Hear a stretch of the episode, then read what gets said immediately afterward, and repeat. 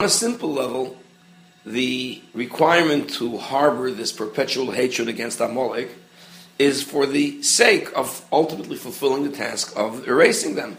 Because since they're the, the um, eternal enemy and nemesis of the Jewish people, as the Sefer HaChinuch explains, they're the ones that initiated anti-Semitism.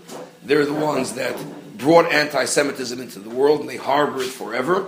And they're the head of the pack of those that attack the Jews. Therefore, we have to destroy them and in order to constantly remind ourselves to harbor this hatred and animosity up until the time comes when we can finally fulfill the task. Okay, that's on the simple level what the mitzvah is. And that's what the Sefer Chinuch says. On the other hand, however, on another level, we have to understand this war with Amalek and how it relates to us in our times. After all, we can't fight Amalek now.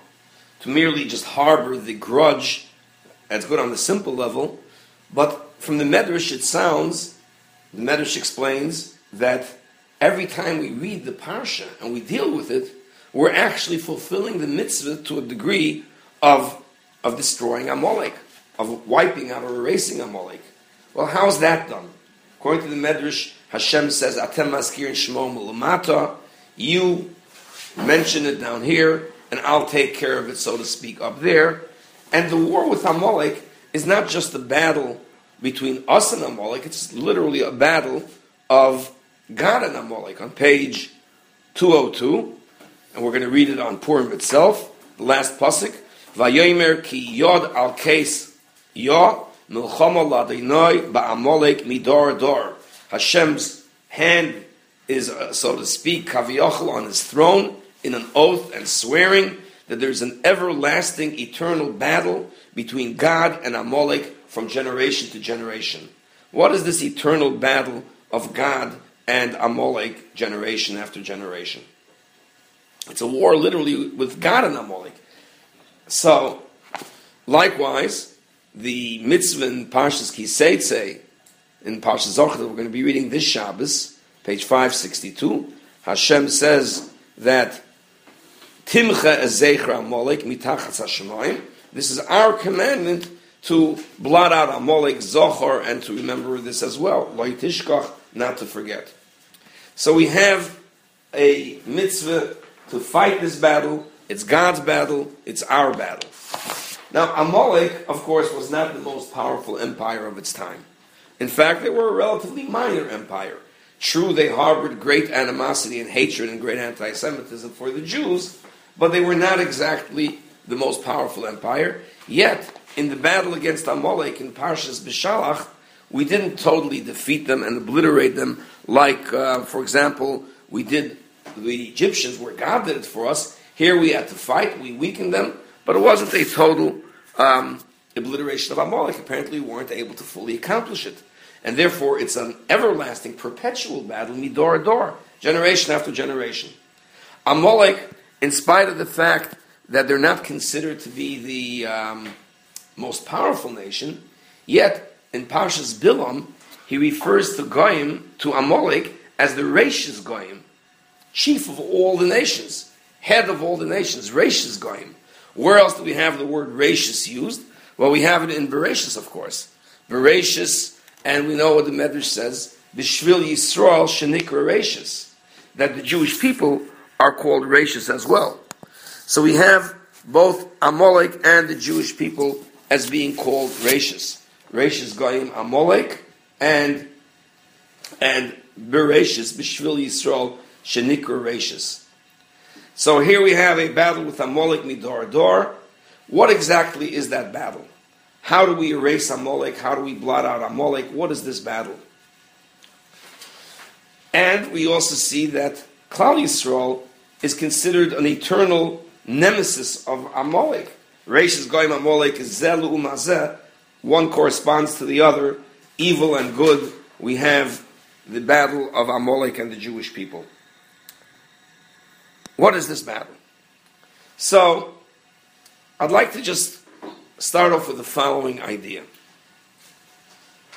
And again, as I'm saying, this is going to be an old idea with a new twist. They say in the name of the Vilna Gaon,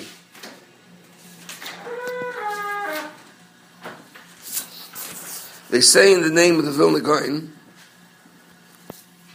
it's well known from many of the Rishonim, the Gaon and Rav Saadia Gaon and others, that the entire Torah, Taryag Mitzvahs, all 613 commands, are somehow alluded to and can be found in its roots in the Aseres HaDibros.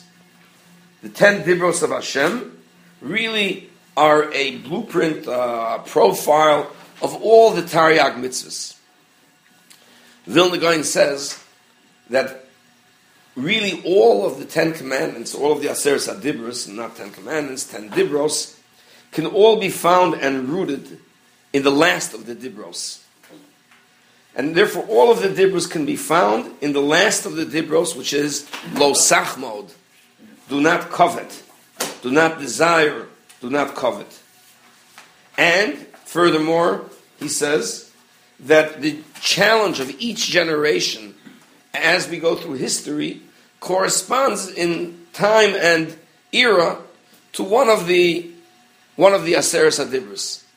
The last of the challenges, the last of the Nisyonos, the last thing that we have to face, challenge before Mashiach comes, is the Nisayan of Lo Sachmod. Lo Sachmod is the last of the Nisyonos, the last of the challenges before Mashiach comes. That's usually formulated in two. So if we view Lo Sachmod as the final challenge of Golus, that's our era. The era before Mashiach, final challenge, is the challenge of Lo Sachmod, which we're going to get to later on. The original sin in the Garden of Eden came about from Chemda, from Lo Sachmod. Let's take a look at the Gemara in Masech Soita Daf Tes. It's the second piece on the page in front of you. Tonu Rabbanon Soita Nosno Einel B'Misha Ein Roylo. The Soita placed her eyes on someone which is not fit for her. And I'm going to go through the Gemara quickly. That which she sought, she didn't get, and that which she had was removed from her as well, was taken away. Whoever covets and places his eyes to desire that which isn't his, that which he seeks, he won't achieve, and that which he already has will be taken away from him. And we find this with the original desire. And again, a lot of this is metaphor. We could talk about what the metaphor is. With the Nachash HaKadmoini, the original serpent, the snake in the Garden of Eden. Shanosan royaloi. He desired, he coveted that which was not for him. What he sought he didn't get, and what he had was removed from him. HaKadosh Baruch Hu said, I planned on making you the king of all the beasts, and now you're going to be cursed from all the beasts. I said that you're going to be able to walk upright, because the serpent had legs, and now al you're going to crawl on your belly. I said that you're going to be able to eat human type of food, but now offer yochal, you're going to eat the dust. The serpent coveted Chava, who Omer, the serpent said, let me cause the death of Adam, and I will wed Chava. And instead, now there is going to be enmity and hatred between you and the woman, her seed and your seed. And then the Gemara concludes and says we find this midah of coveting by a number of other people, Cain, Kairach, Bilam, and then it mentions Haman as well. Roy They sought that which they couldn't have. Ma that which they sought, they didn't get. Umashabiyodam natlu and that which they had, they lost. It was their downfall. The Medrash on this, similar to this Gemara in Saita Daftes, but the Medrash phrases it slightly differently. In the words of the Medrash, Komishu choymid ma she'ena roilo. Anyone that has chemda, lo sachmod, for that which is unfit for them, ein noislo ma shebiyodo noitlin mimenu. You won't get it and you'll lose what you have. As we find in this primor, primeval serpent, the original serpent, Nochash HaKadmoini, Nosan Einov B'chava, he sought out Chava, V'chomda, and he desired her, he coveted her. So the first one guilty of the sin of Losachmod was the serpent herself, was the serpent himself. He was guilty of Losachmod. But what's interesting is that what he sought to put into the heart of the woman was this midah, this midah of Losachmod. If you look on the very top of your page, you'll see the pasuk that says that after the serpent slyly tries to convince her to eat from the tree, what does it say? That the tree is good for food, v'chisavo hu'leinayim, v'nechmad ho'etz lahaskel. From the word, the word v'nechmad is the same root as lo sachmod. It's desirable. It's very precious for the sake of getting knowledge. And she takes from the fruit and she eats it.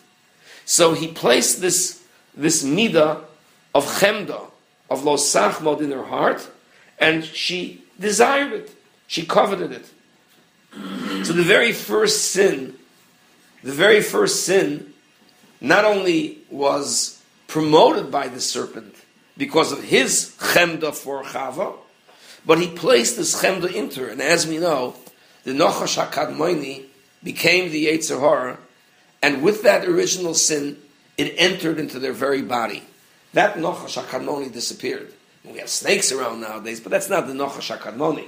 The Nochash HaKadmoni represents an external embodiment of the evil inclination, of the Satan. The Nochash HaKadmoni represents the original Satan. It represents the original Yetzer Hara, evil inclination, which at one time was external to the human being. Again, I don't want to go back into the story of Bereshis. These are concepts for, for what we learned in Bereshis. He was Haman. As we shall see. He was Amalek. Rashis Goyim Amalek goes back to the Garden of Eden. It goes back to Bereshis, as we said it before. And therefore, just as Haman and Amalek is the external embodiment of evil, the Nachash too was this external embodiment of evil and seduction, which after the sin became internalized in all human beings. We have a little bit of that Nachash inside of us. We have a little bit of that evil inside of us. It's called the Yetzer Hara. It's the seducer, the tempter, it's also the prosecutor after you sin, the Satan. It's also the Malach HaMoves that was death that came about because of the sin, and that's the executioner. Chazal say, "Who Hu Yetzer Hara, Hu Satan, Hu Malach HaMoves. The Yetzer Hara morphs into the Satan, which morphs into the Malach HaMoves. The tempter and the seducer that causes sin becomes the prosecutor that prosecutes you against because of your sin. Ultimately, he's the executioner that that takes retribution as well, and that's the embodiment of all evil. With that original sin, death came into the world. That's the Nochash HaKadmoini. And therefore, when we say Rashis Goyim Amalek, it literally goes back to the Garden of Eden, to Bereshis itself, to the original sin, the original temptation, and the original seduction, and the one that brought death and evil into the world, Nochash HaKadmoni, which is, of course, Amalek, which, of course, becomes Haman, as we shall shortly see. So, what we see over here is that the Nachash places his eyes and has Chomda, Loisachboid, against Chava. He then is, as Chazal used the expression, Hitil Zuama. He places this poison into Chava, and Chava has this Chemda for the Eitz Hadas, which brings death into the world. And that is the Midah that the Nachash had, and he places into us as well. That's the midah of Amalek, as we shall see, and the midah of Haman, as we shall see. What is the meter? Could you repeat that? that what? Chemda, Chemda. lo sachmod. So therefore, the battle of Amalek, the war against Amalek, is really, as we said earlier from the Vilna Gaon, the final challenge. The last challenge is the last of the midos, the last of the dibros of the Torah, which is Losachmod. Interestingly enough, by the way, I just want to point out that what was the second sin of mankind? The second sin of mankind stemmed from the midah. From which midah did it come from? From kina, kina, jealousy. Jealousy and chemda are very related, yet a little bit different. It says the How could we beat the Yetzer Hora if it's inherent in us? In other words, you're saying that It's a battle. the snake gave- That's why it's a perpetual battle. Gave Eve something that's in our DNA now. Yeah, that's where I'm going. I started off by saying that on the simple level, the battle of Amalek is he's the nemesis of the Jewish people. But it turns out that it's a perpetual battle that we have to wage even nowadays. It's not just about fighting an external enemy. It's what Amalek became, that it became part of humankind itself in this midah of lo sachmod. Now, just as an aside, what's the difference between kina and chemda? Kina and chemda. Kina? Kina is jealousy.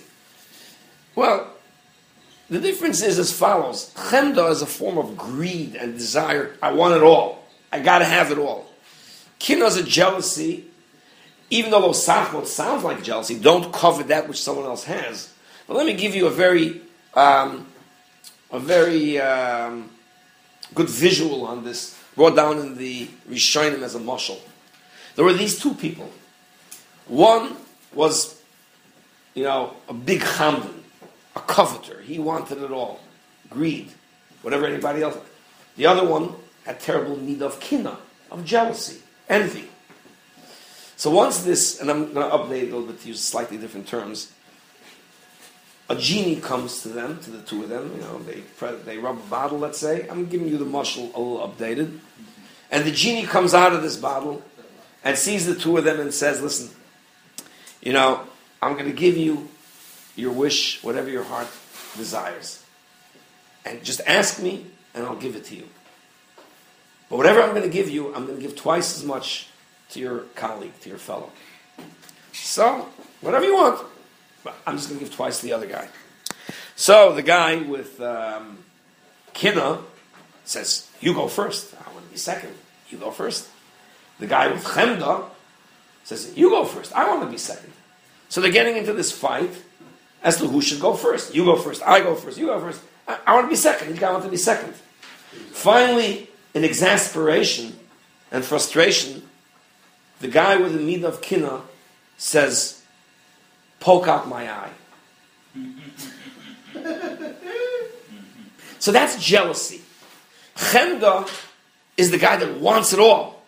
I got to have it all. Kina is, I can't stand that you have it. Cain had kina to Hevel.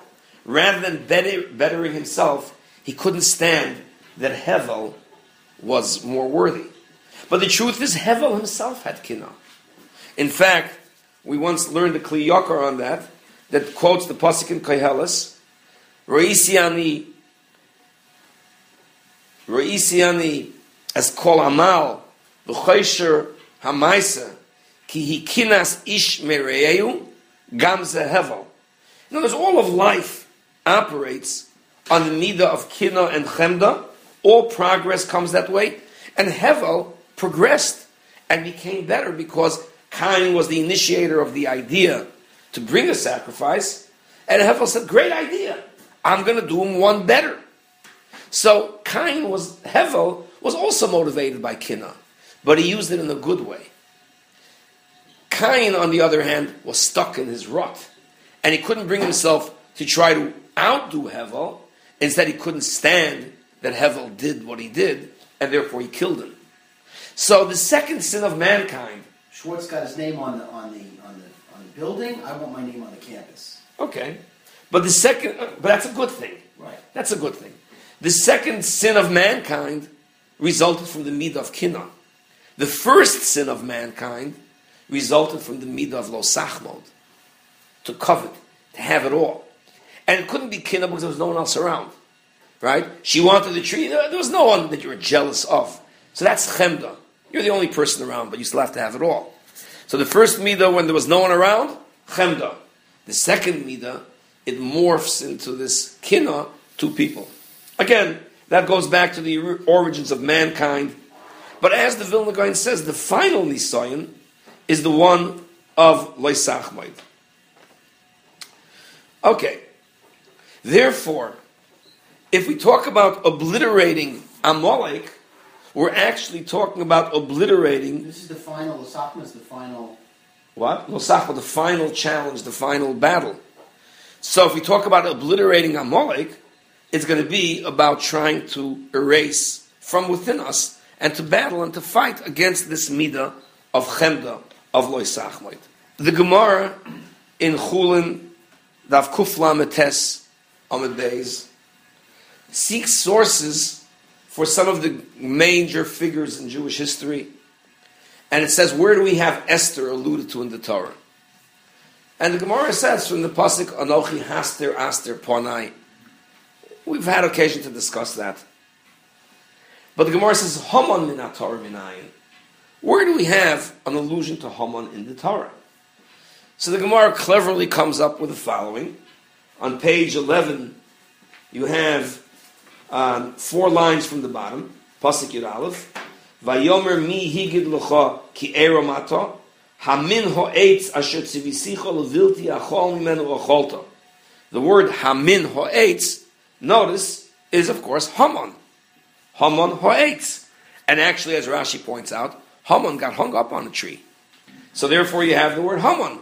You have the word spelled out right over there in front of you. Hamin or Haman. Ha'etz, the tree. Hamin ha'etz, that's Haman, the tree. Haman who was hung up on a tree. We're going to explain this. Min ha'etz. Hamin ha'etz. Four lines from the bottom on page 11. Hamin ha'etz.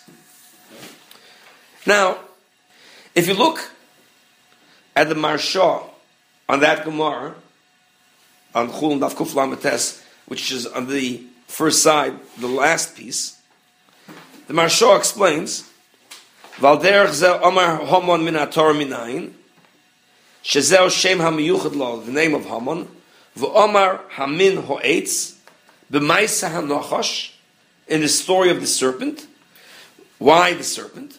The fi shoya hu geza ze me eso va molek because the serpent is the original representation of this evil that I guess, transmigrates into Esav and Amalek, and Haman is the seed, is a branch of that original sin. Haman comes from Esav, Haman comes from Amalek, and that finds its original root in this Nochash HaKadmoni. Asher koichom Nochash HaKadmoni. Their powers are the power of the Nochash HaKadmoni. And the Medrash says, Haman and the Nochash pischu ba'af. They began with the words af. We'll see what that means. Ushneim nasnu einei b'mashein roy as the Gemara in Saitis says that we saw earlier and we mentioned from the Medrash. So we will now see similarities between the serpent and Haman himself. They both use the word af, and they both looked and coveted things which was not for them, and that was the seed and cause of their downfall. And that's what we're going to look at right now. What this Maharsha means. We're going to examine now very closely what the Maharsha means. The way to examine this, though, is I have on top of the page, the first piece comes from Rav Aaron. Now, this piece, although I found it printed in the name of Rav Aaron really goes back to many Bali Musar use this approach. And this is the old idea that I alluded to earlier that I'm giving a new spin on.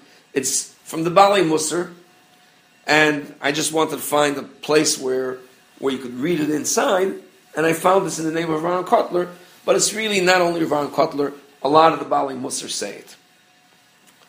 Okay, let's take a look at Haman's downfall. We'll go to Haman's downfall. Back to Megillus Esther, what I said in the very beginning, page um, 657. and you're gonna be, Page 657, you're gonna be in Perek five. uh, Perik, yeah, right, at, it's towards the end of Perik. Hey, okay. Remember, Haman was made the great, the great uh, officer, uh, minister of the king. He was the prime minister. The king, in this case, we're talking about is Achashverosh, who was the emperor of Persia, Media, ruler of 127 provinces. He was the greatest ruler of his time, the greatest empire of his era. And Haman was number two. He was the number two person in the greatest empire on earth at the time, the superpower. And Haman was on top of the world. And he had everything. And he was invited to a feast with Esther. And he was deliriously happy. And let's take a look at some of the key phrases. After the first banquet with Esther, if you look on the first column on page 657, on the bottom of the first column, two lines from the bottom, I'm going to read through a few psukim right now, and hold your comments. Haman vayoyim sameach v'tov leiv. And Haman left the banquet with Esther with glad heart and full of joy. Why? Because he's on top of the world and he just came from a feast with Esther. However, Ukirois Haman es Mordechai melach. But when he saw Mordechai standing in the gates of the king, and Mordechai refused to move or to him, Vayimole Haman on Mordechai Chema, Haman was filled with wrath. Haman then comes to his home, to his wife, and it says he goes to his home, Vayishlach, and he sends out Vayove es Oyavo Vezeres Ishtoi. And he calls together all of his friends and his wife. And he starts to brag. Vayisaper lohem Haman es Kvoid Oshroi. And Haman begins to recount to them about the wealth and fortune that he has. How wealthy he was. V'roiv Bonov. And the multitude of his children. And how they all had positions of power. So Haman begins to brag and says, Look at my power, look at my wealth, look at my glory. I'm on top of the world. And my children are all in positions of power. I'm up there. Furthermore, listen to this, these are the words of Haman. Veis Asher, Veis Kol and how the king elevated him. He's on top of everything. Veis Asher Nisoy Al Asor Bavdei HaMelech, and how he was raised and made prime minister over all the king's officers, princes, and servants. I'm number one to the king. And as the cherry on top of it all, Vayomer Haman, and not only that, af. Notice the word af. Even. Even. Lo hevio Esther Amalkim Melech ala mishta she'os sakim oisi. I am the only one that was invited by Esther to this banquet, to this feast. Af. Uses the word af. Esther only brings me to the feast. That's, so to speak, the cherry on top of the, on top of the, uh, whatever. I'm on the top. And tomorrow I'm invited again. And now the next pasuk is breathtaking in the sweeping um, and how it defines Haman's character. Remember what we just said. Haman calls all of his friends and acquaintances. He left the feast, the banquet. He's happy. He's delirious with joy, with pleasure, gladness of heart. He's rejoicing. He calls all of his friends and associates and his wife and his family together, and he begins to brag. Fame, fortune, glory, position, power, wealth, children, everything. It's me. I got it all. And Esther invites me. Only me. And then comes the next pasuk. It almost takes your breath away. Look at the words that Haman says. V'chol zeh einenu shoivali. And this is all worth nothing to me. Everything I just said. It's nothing to me. As long as I see Mordechai and he doesn't bow down to me. Nothing, everything means nothing. I have it all. I have nothing. Haman is saying, I have nothing. I got nothing. So his advisor, Telman Zeresh, tells him, if that's the way you feel, make a tree, 50 amas high, tell the king tomorrow that you want to hang Mordechai. And Haman says, great idea. And he makes the tree. That day, he builds a tree.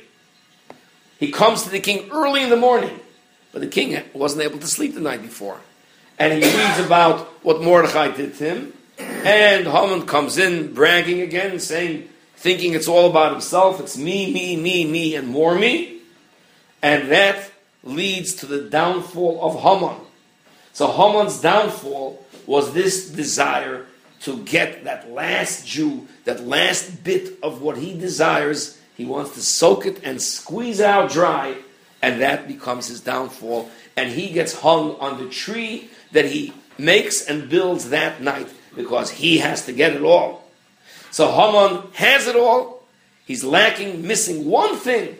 One thing he's missing, and he has to have it. And he's anxious. And he's running. He needs it. He needs it. And he goes to the king early in the morning. And he builds a tree that night just to get that last bit. And that's his downfall. He's hung on that tree itself. That's the downfall of Haman. Let's read.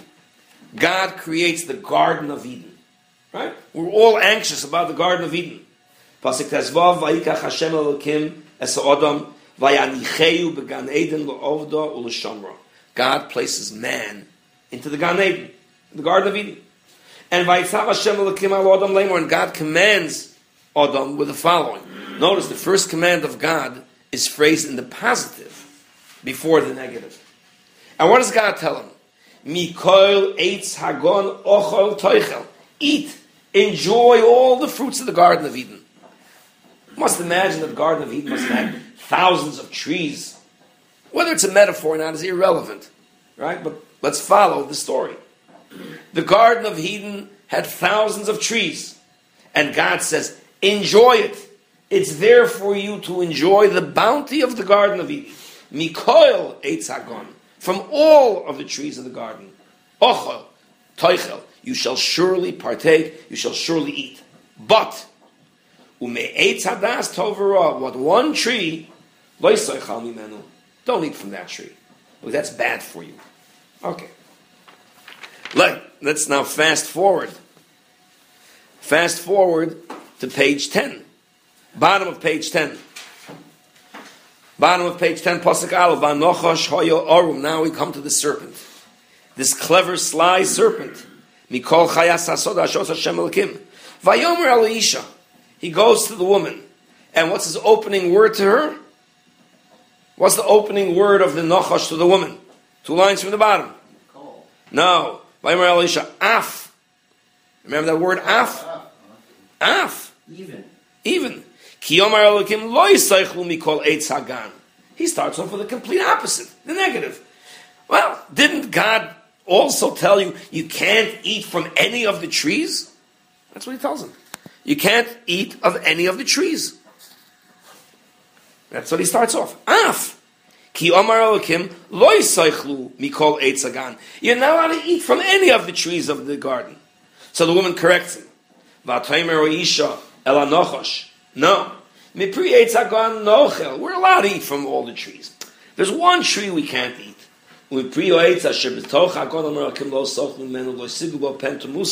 That one tree in the middle, that's the one that God withheld from us. Notice the sly nature of the serpent. He sets her up. You got nothing. That's what he starts with. And she says, No, we have everything but that one. He says, No, you have nothing. Because that's the most important tree of all. And if you don't have that, you got nothing. Say, says now we get to Pasuk Vav, which we started with originally. The woman now looks at the trees with different eyes.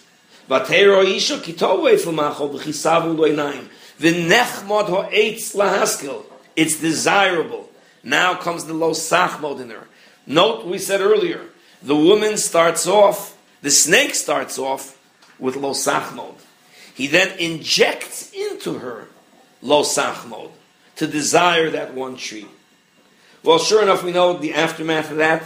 He eats, she eats, he eats from the tree. Now we get to Pasuk Yud Aleph, the name of Haman. Now you wanted the translation earlier. I said, be patient. Pasuk Yud Aleph. Vayomer. Hashem says to Adam.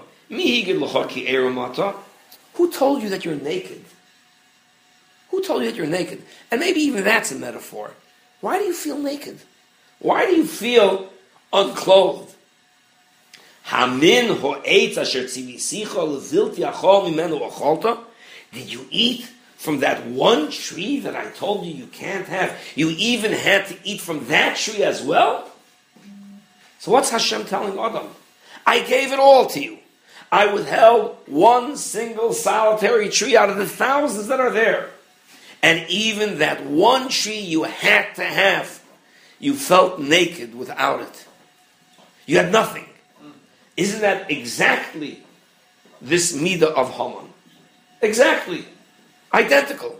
What we see in the Megillah is identical to what we see in the Pasuk with this story of the original sin. Haman has it all, but he says, I have nothing unless I have that one thing that I want. Haman was on top of the world. Fame, fortune, glory, position, power, wealth, children, everything. And what does he say?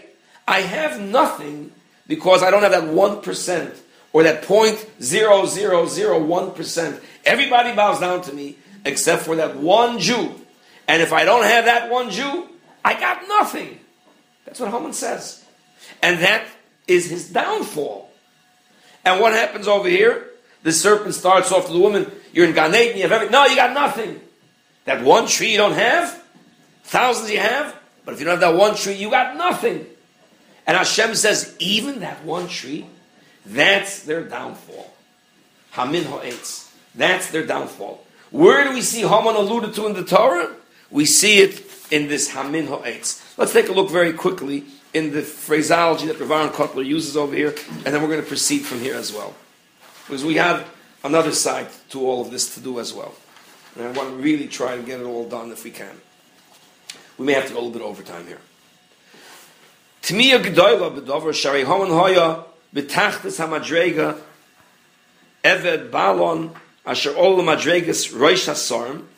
Haman, his origins were down in the dumps, and all of a sudden he's elevated to the highest position. Shekulam karim mishtachim loy. Everybody's bowing down to him. And this was in the largest empire that ruled over the world. How could Haman have even said? It's breathtaking that he said, Einan Shavali. All of this is worth nothing to me. How could he have said that? It's everything. It's everything that anybody could dream of. And he said, it's all nothing? Ella, Sheho Adam Hamurkiz Binyone Gashmiisa Gashmiyosai Nimtza Tomid B'matziv Shalheder V'chisarn. A person who is engrossed in pursuit of his physical and material needs always finds himself lacking and missing. There's always something missing. No one dies fulfilling everything he wants. He's only halfway there in his desires. You can't go through life making more than 50% of what you really want. The kama toiva v'kovet shekibel, shekabel, and as much goodness and glory and honor and wealth that you have, lo you never really fill up your lack. Valkein loy ke'inena. Therefore, Haman refers to what he's missing is I got nothing. It's not worth anything to me. Now we can understand the Gemara, Haman min atar minayin, the Gemara in Chulin, shenemar hamin ha'etz, What's the connection between hamin ha'etz and Haman? It's this midah. Elokach bir shailas ha'gemara. Haman min atar minayin, where do we find heichon motzinu as shoyrish tchunas haman ha'rasha? Where can we find a source, a root, for this terrible midah of Haman. that all the goodness in the world, kol whatever he has, all the great goodness that he has, is without value to him. Einen shoveli, lumas chisaron poet, because he's missing one tiny fraction. Where do we find a person that rather than looks at the glass as half full, looks at it as half empty, but even much more? Even when the glass is 99% full and 1% empty, all he sees is the 1% empty. He doesn't see any more than that. Where do we see that?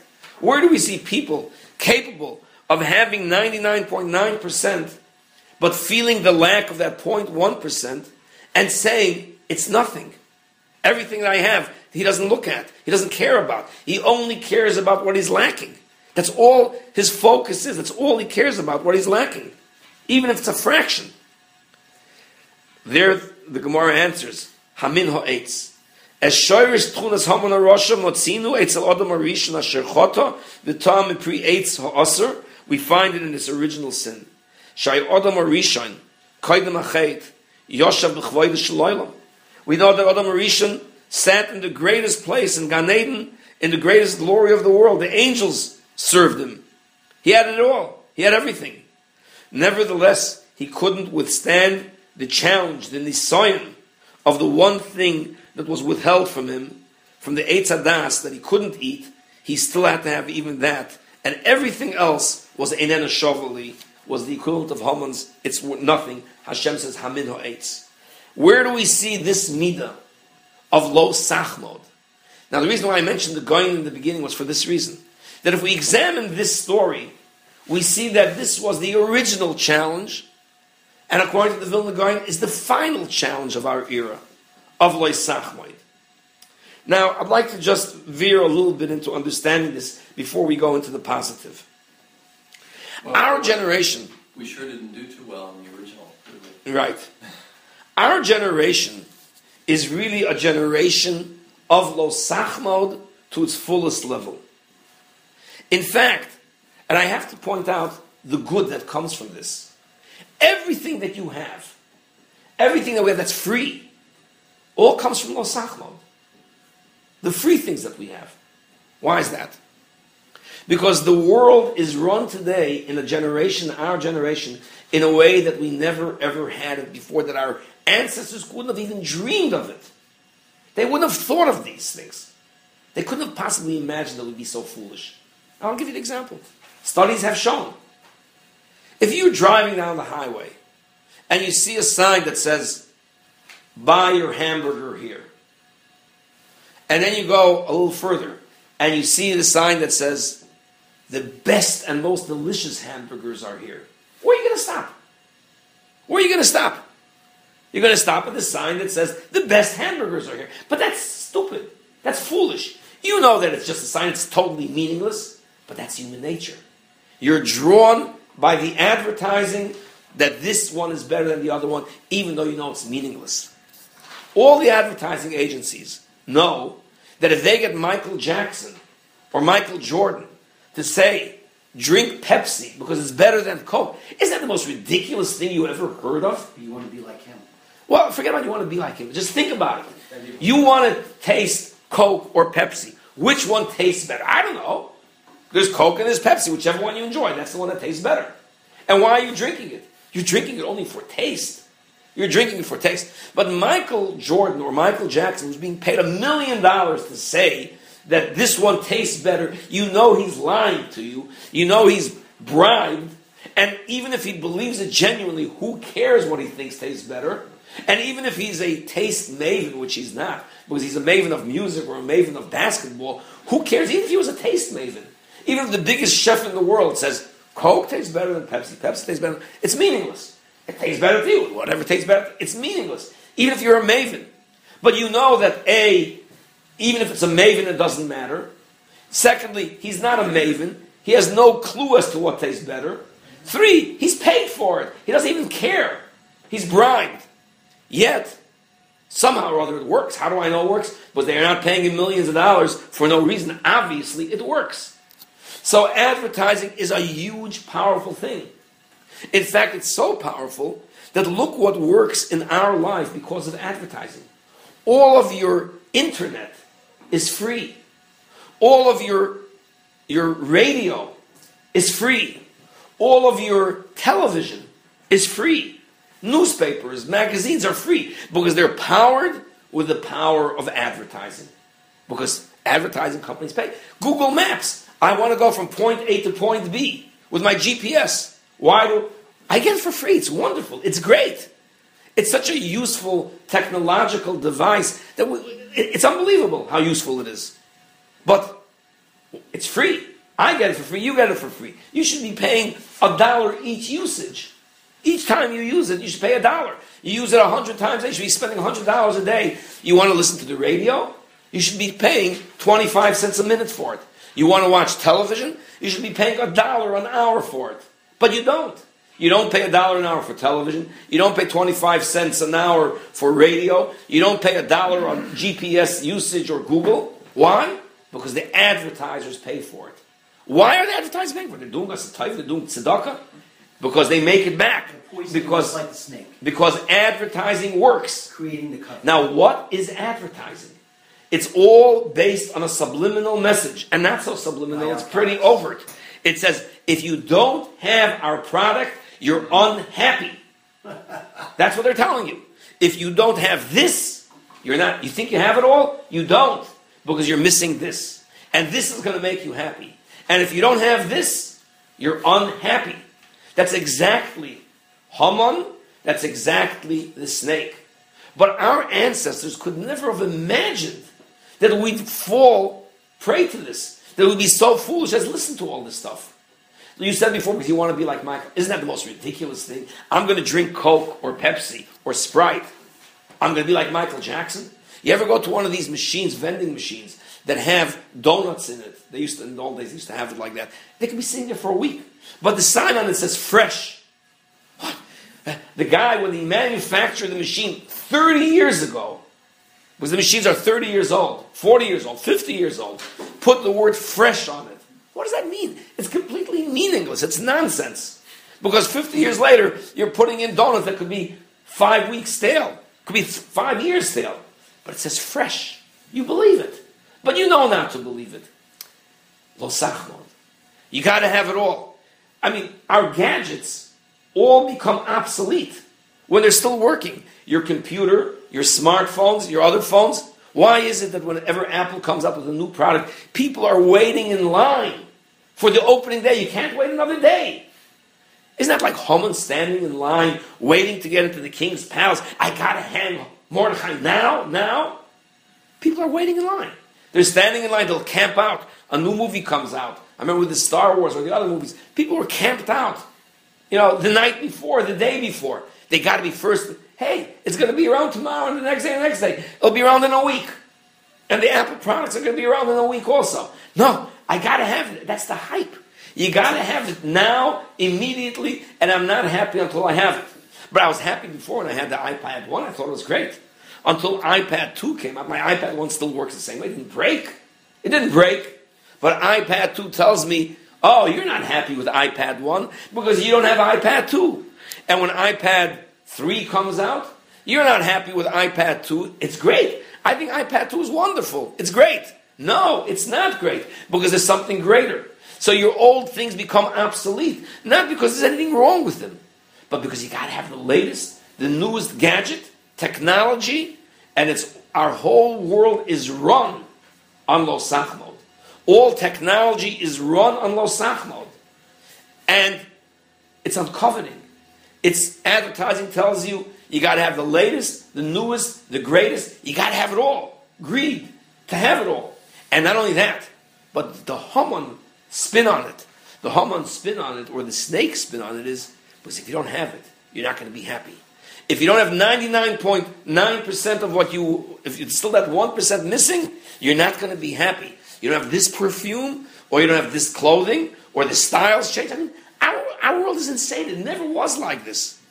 That some fashion mogul decides that tie should be thin and not thick, that lapel should be wide or narrow, or this or that, and all of a sudden it's old, obsolete, doesn't look good anymore. I got to have the latest. I mean, our world is run like that. It's the epitome of Lo Sachmod. We've reached the pinnacle of Lo Sachmod. What the Vilna Gaon says that we're living in a generation, the sign of our generation is Lo Sachmod, we see it. Madison Avenue runs like that. That's advertising. You're never satisfied with what you have, need what you don't have. That's called Ze'enenu Shovli. The 1% that's not full, 99% full, the 1% that's not full, calls Ze'enenu Shovli. This is Shidduch crisis that everybody talks about. What is the Shidduch crisis? A lot of it is based on the fact that our ancestors didn't have so many choices. You met a nice girl. It worked. This. Now, but what about this? What about that? And not only that, people create composites in their life. There's a, there's a little bit of a sense, although not literally, or sometimes there's literally, but I'm talking about even by good people, of lo sachmod eshes re'echa. Don't covet your friend's wife. And I don't mean in the crude way of coveting. I mean that you take a, a bacher who's looking for a shidduch, and he sees someone with this wife, someone else with that wife, this quality, that quality, and all of a sudden he creates in his mind the composite. Oh, I want what this guy has, I want what that guy has. This guy has a rich father in law, this guy has a good position, this guy has a good job because of it, this guy has a beautiful wife, this guy has uh, one that waits on him hand and foot. All of a sudden he creates a Cinderella in his mind, a composite of all of them. That's what I want. It's a composite of Lo Sachmod Eishes Re'echa. This quality, that quality, that quality. You know, I heard very interesting from Rav Matisyahu Solomon. Why is there Shalom Bayis problems? So he says like this. He says, very interesting. He says, forget about people that are spoiled. Even if you're not spoiled. I'm talking about a typical person. Guy, Bacher, walks into a, into a deli. And they ask him, okay, so what would you like? I want some meat. Which one? Well, there's pastrami, there's roast beef, there's pastrami that's cured this way or that way. There's turkey, there's smoked turkey, roast turkey, and then there's turkey roll. And there's salami, and there's dried salami. Uh, and then there's half-dried salami, and, you know, different stages of that. Which one you want? Okay, I'll take the pastrami. Okay, do you want to cut this way, that way? Do you want it sliced thin, thick? How do you want it? Okay, I'll take it sliced thin. Uh, what would you like it on? Well, let's see, there's rye, there's club, there's whole wheat, there's a wrap. I'll take it on club. Uh, thick, thin, what do you want? What would you like on it? I'll take the ketchup and the mustard. You want it in or you want it on the side? What other condiments you want? Fine. You have your order. You come out, you go to the cleaners. Okay, how do you like your shirts? Starch medium, heavy, light, in a box, on a hanger? I think I'll take it this way. That's life. This is the way we do it. And we go on and on and on like that. Finally, you get married. Well, the person that you married is not tailor made to your specifications like a piece of pastrami on the club. There's going to be differences. But you're used to your whole life having everything tailor made exactly to specification. This is what we're used to. All of a sudden, you have to meet someone and live with someone who's not tailor made to your specification, who's a little bit different. But you got to put up with them. Hey, I can't do that anymore. My whole life, I've been ordering everything tailor made to my specifications. All of a sudden, I meet someone, I have to get along with someone that's not tailor made because no one is tailor made to your specifications. That's Shalom bayis problems. This all comes from this Kol Zain and the Shavali, the 100%, the desire for the full amount for the 100%. Okay, now let's turn the page and go to the flip side of all this. Why do we have this midah? As, as Jonathan said, this is a little bit depressing, isn't it? You know, how are we going to fight it? But let's take a, a story. Let's take a story of Achov, the, the wicked. We're going to run through this quickly because, again, we don't have that much time. Achov, the wicked one. Ahab, King Ahab of Israel. The downfall of Ahab, the downfall of Achov, was also the need of Chemda. Now, I'm going to read a part of Malachim with you, but I'm going to first tell you outside the part that comes afterwards. The source of the downfall of Achav was the Midah of Chemda. King Ahab had a wife. You all know her name? Jezebel. Jezebel was the wife of Ahab. Now, there was a story, an episode, where Ahab coveted the vineyard of someone called His of his neighbor. Novos Hayisraeli was his name. And he coveted it so much that he became sick of his desire because he asked him for it. He said, I'll pay you for it. The guy didn't want to give it to him. He says, Please, I'll pay you whatever you want. He says, No, far be it from me to take away the, my ancestral inheritance and legacy and give it away. I can't do that. So he didn't want to do that. So Achav became sick from Chemda, from Lo Sachmod. He became so sick that he was that he was bedbound and he couldn't eat or drink because of his great desire for it. Well, his wife Jezebel comes up with an idea and says, "Let's bring about this guy's death." And they manufacture a whole thing that, and they kill this Novos HaYisraeli, he becomes executed, and then Achav takes over his vineyard. Elianavi comes and tells him in the name of God, because of what you did, you're going to have dogs are going to be licking up your, lapping up your blood. That's where he, that was his, his decree. And therefore, Lo Sachmod was the downfall of Achav. Okay? Just a little bit of background. That was his downfall. Now listen to the following story. Ben Hadad, Melech Aram, I'm going to read through the story quickly. Kovatz is called Chelo Shloishim Shona Malachitoy. Ben Hadad, who was the king of Aram, gathers together 32 kings with a large army, and he decides and he besieges Samaria, the capital of Ahab's kingdom. Vayishlach Malochim Elachov Melech Yisrael. He then sends messengers to Ahab, and he says to him, Koyamar Ben Hadad. So says Ben Hadad. Kaspechov Zahav Chalihu. Your gold and silver is mine. Noshechov Vanecha Toivim Lihem. Your choicest wives and children, they're mine. I'm taking it all. So meekly, Ahab responds, Vayan Melech Yisrael Vayomer. Yes, Kedvorcha Adoni Melech. He's scared. He's had besieged with 32 kings. He says, Yes, as you say, as you wish, my master, Ani v'chol ashali, l'cho ani v'chol. Me and all that I have, it's yours to take. The messengers go back, and they weren't happy with that response. They wanted more? They wanted more. Koimar ben Hadad lemor. So says Ben Hadad. Ki sholachti elecho lemor, kaspuch v'zavcha v'necho li titein.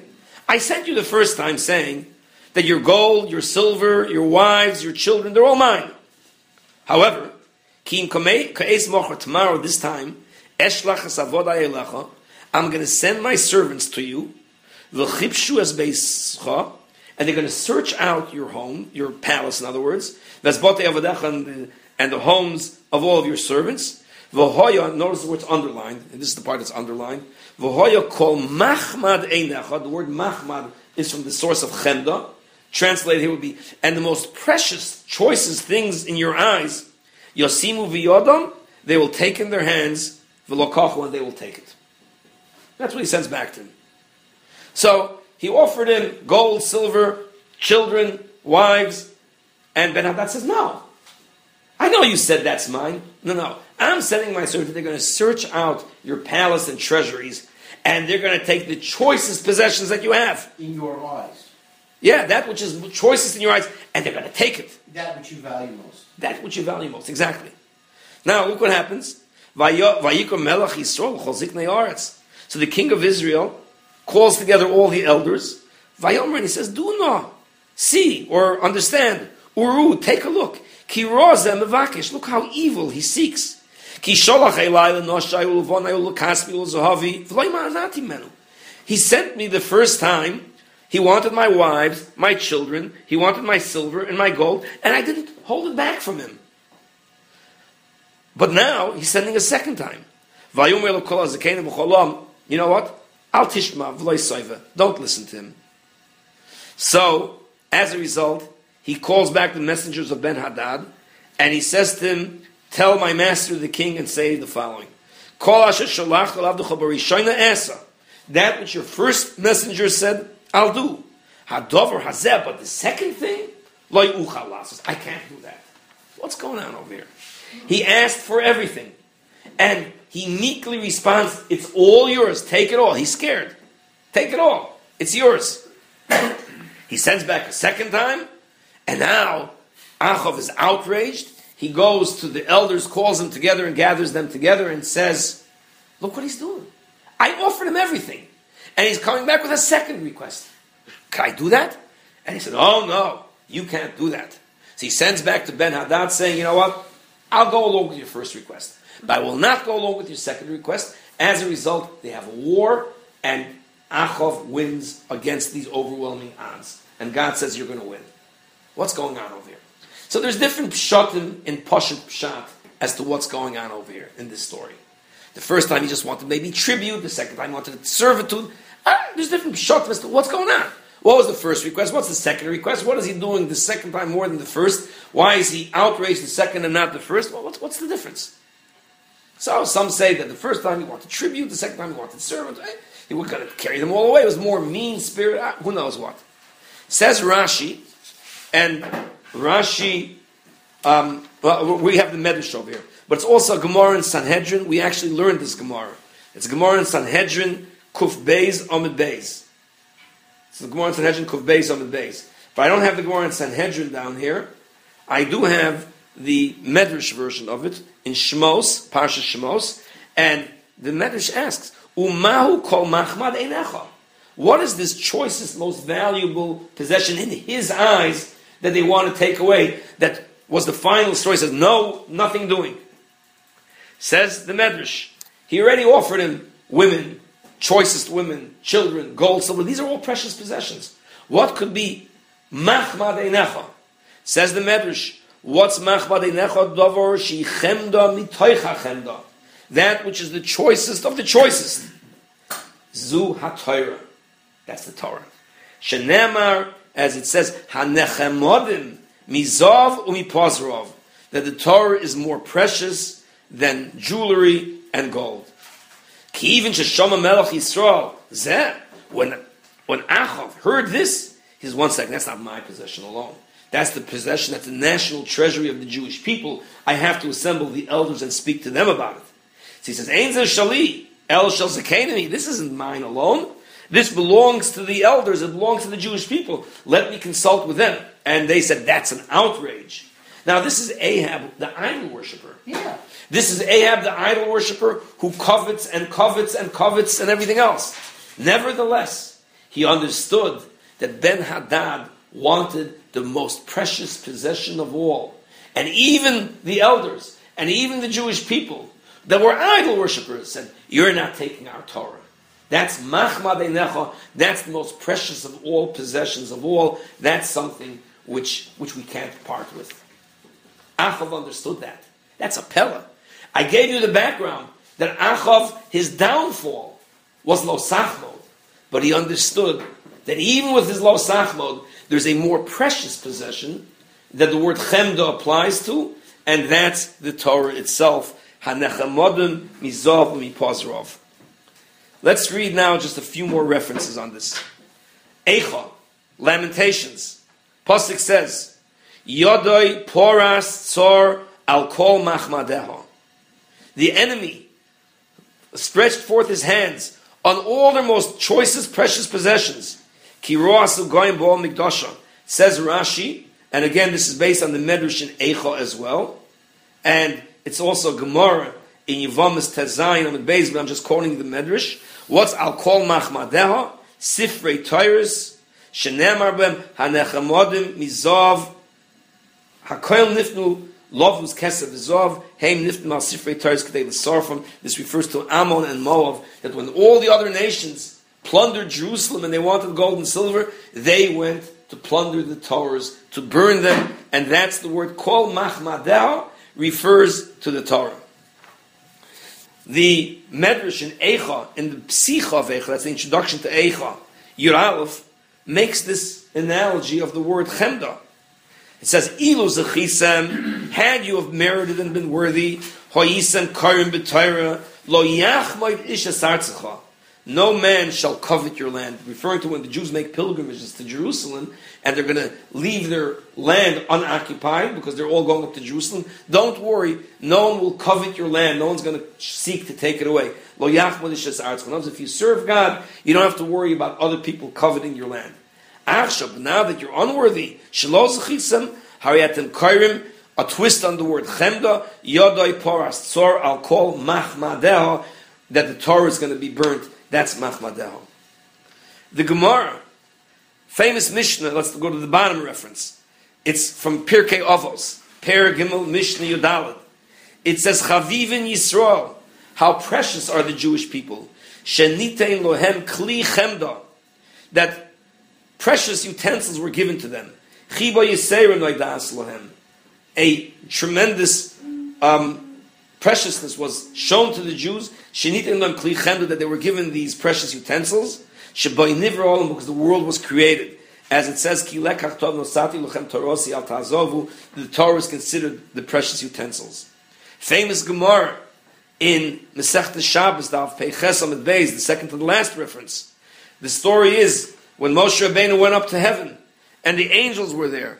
So the angels told God, "How could you give the Torah to man?" They said, "Ma yiluyud isha beinenu, ribono shloim. Why is there a human amongst us?" God responds, "L'kabel Torah ba." He came to receive the Torah, and the angels in wonderment said, "Amru lefonov."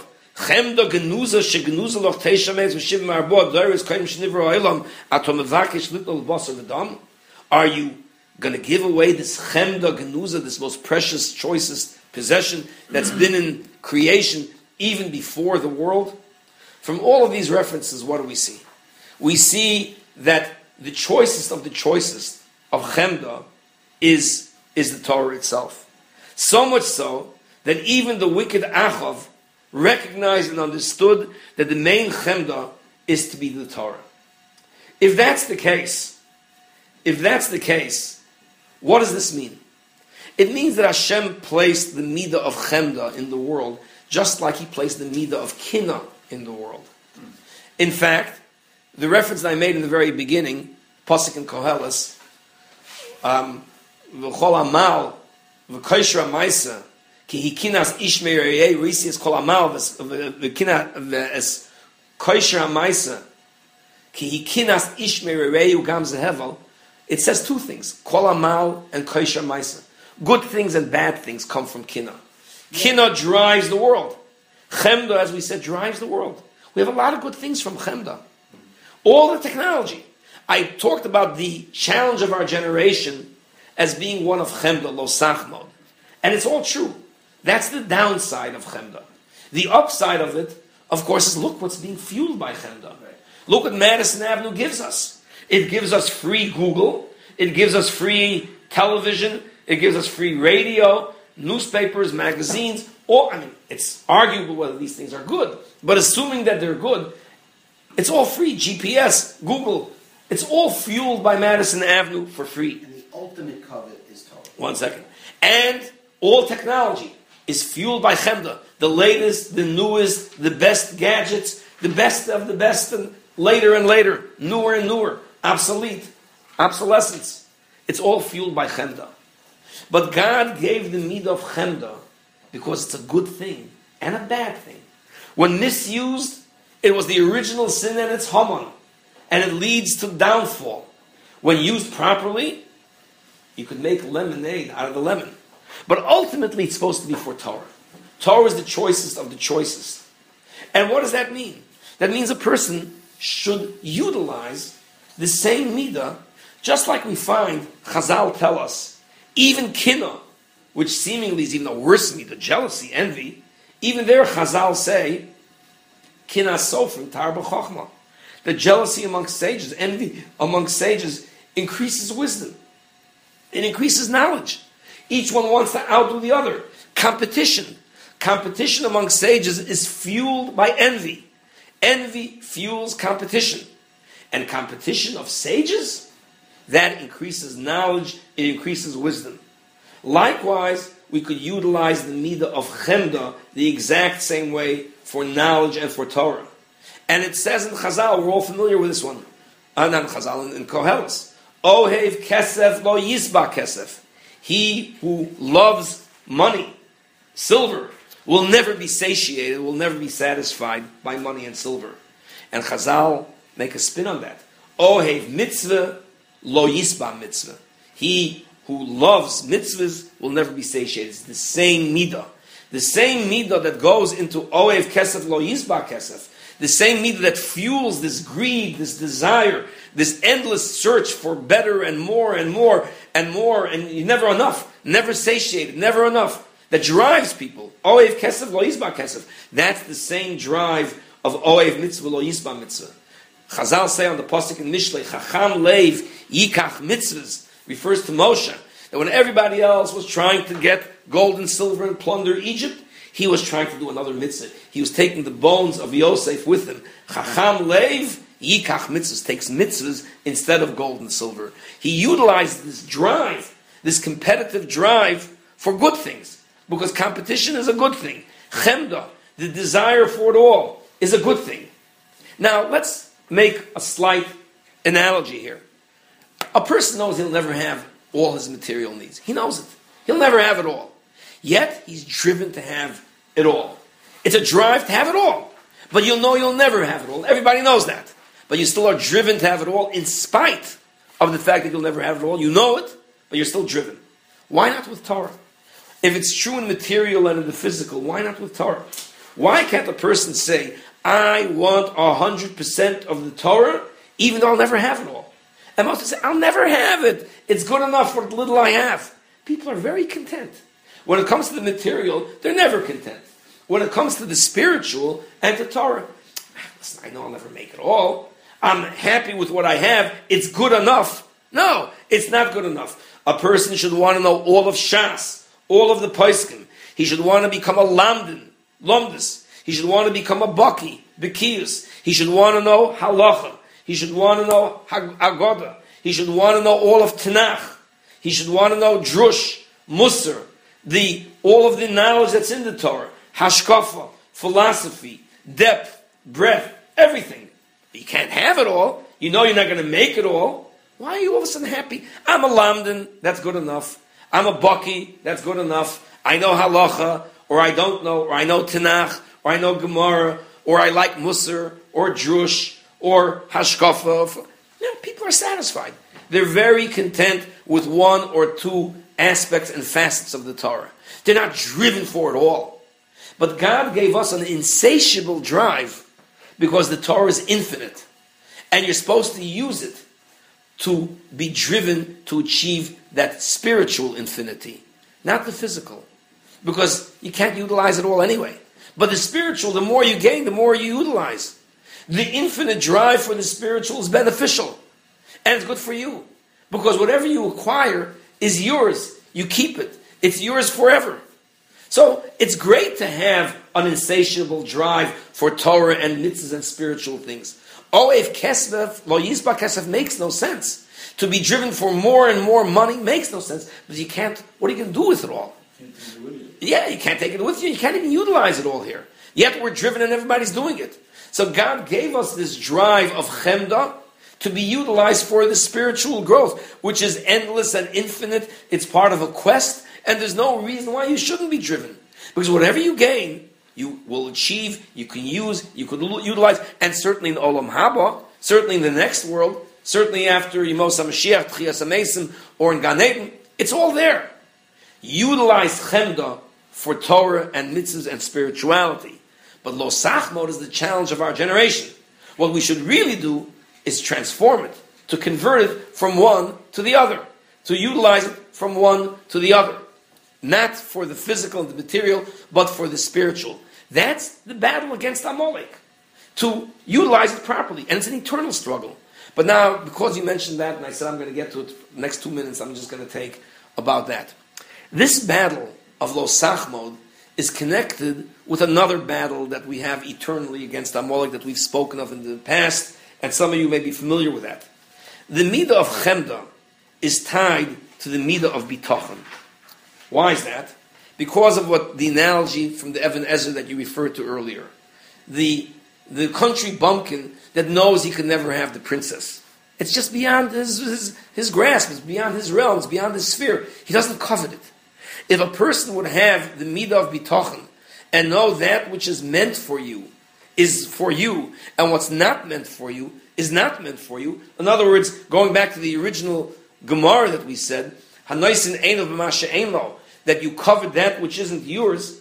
If you have bitachon, you don't cover that. That's the point of the Evan Ezra. And the Evan Ezra gives the example of the of the princess and the and the peasant. And That's the way. If we view all of life like that, in others, if we have bitachon, then we don't have this problem. Rav Moshe Feinstein elaborates on that. We've talked about in the past. We talk about the Nitziv in the end of Parshas B'Shalach, the war of Amalek, and in the end of Kiseitze. The battle against Amalek is a battle of bitachon. By the way, in the battle of Amalek, I just want to point out about, uh, I just have to make mention of this because it's just something which you'll now appreciate. In Kiseitze, it says, Amalek attacks us. What does he attack us? So it says that he cut off their bris milas. But if you take a look at the words, it says, it says, Vayizanev b'cha, which is the tail, kol hanechasholim acharecha. The word is nechasholim.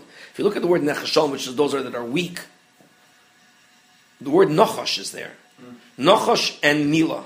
The word mila from bris milah and nochash. I told you you might want to see page five sixty two, uh, four lines from the bottom, last word of the line, five lines from the bottom. Amalek goes back to the original nochash. So the Nitziv in Parshas Kiseitze and Parshas Bishalach elaborates on the concept behind Amalek as it relates to this idea. And we all know, we mentioned in the past, in terms of the battle of Amalek, that it's about the matter of bitachon. Amalek, the gematria of Amalek is safek, doubt. Doubt. That's the gematria of Amalek, doubt. And we know that it says also, Asher korcha baderech. He met you, he bumped into you on the way. Bumping here means mikra, chance, chance occurrences. Amalek is about denial of hashgacha, of hashgacha pratis. It's about denial of God's providence. It's the antithesis of bitachon, the opposite of hashgacha pratis. Everything is chance. Everything is chance occurrence. Everything is accident. Nothing is divine providence. God's divine providence. Bitachon, faith, faith in Hashem. Amalek is the battle of faith against doubt. Amalek represents doubt, denial of divine providence. Mikra, asher korcha baderach. And he succeeds with the nechasholam acharecha, with those that are weak. And our battle is bitachon and belief in divine providence. So the two ideas are very related. The idea of lo sachmod, chemda, and the idea of bitachon are very related, as the Evan Ezra says, because with bitachon, you don't have lo sachmod. Lo sachmod only enters into people if you lack bitachon. If you have bitachon, then you don't have lo sachmod. So the answer to your original question, the way to fight lo sachmod is by working on our bitachon, on our faith in God. The more faith, the more bitachon, the more belief in hashgacha pratis, the less lo sachmod that there is. There's a relation there. Again, there's other aspects of, of lo sachmod. Some of it could be a physical covenant, but the Nitziv explains in Parshas Kiseitz and Parshas B'Shalach that it has to do more with matters of faith than matters of physical desire and coveting. In any case, these are the two points. Bitachon, that's something which we're not elaborating on now, we've talked about in the past, but lo sachmod.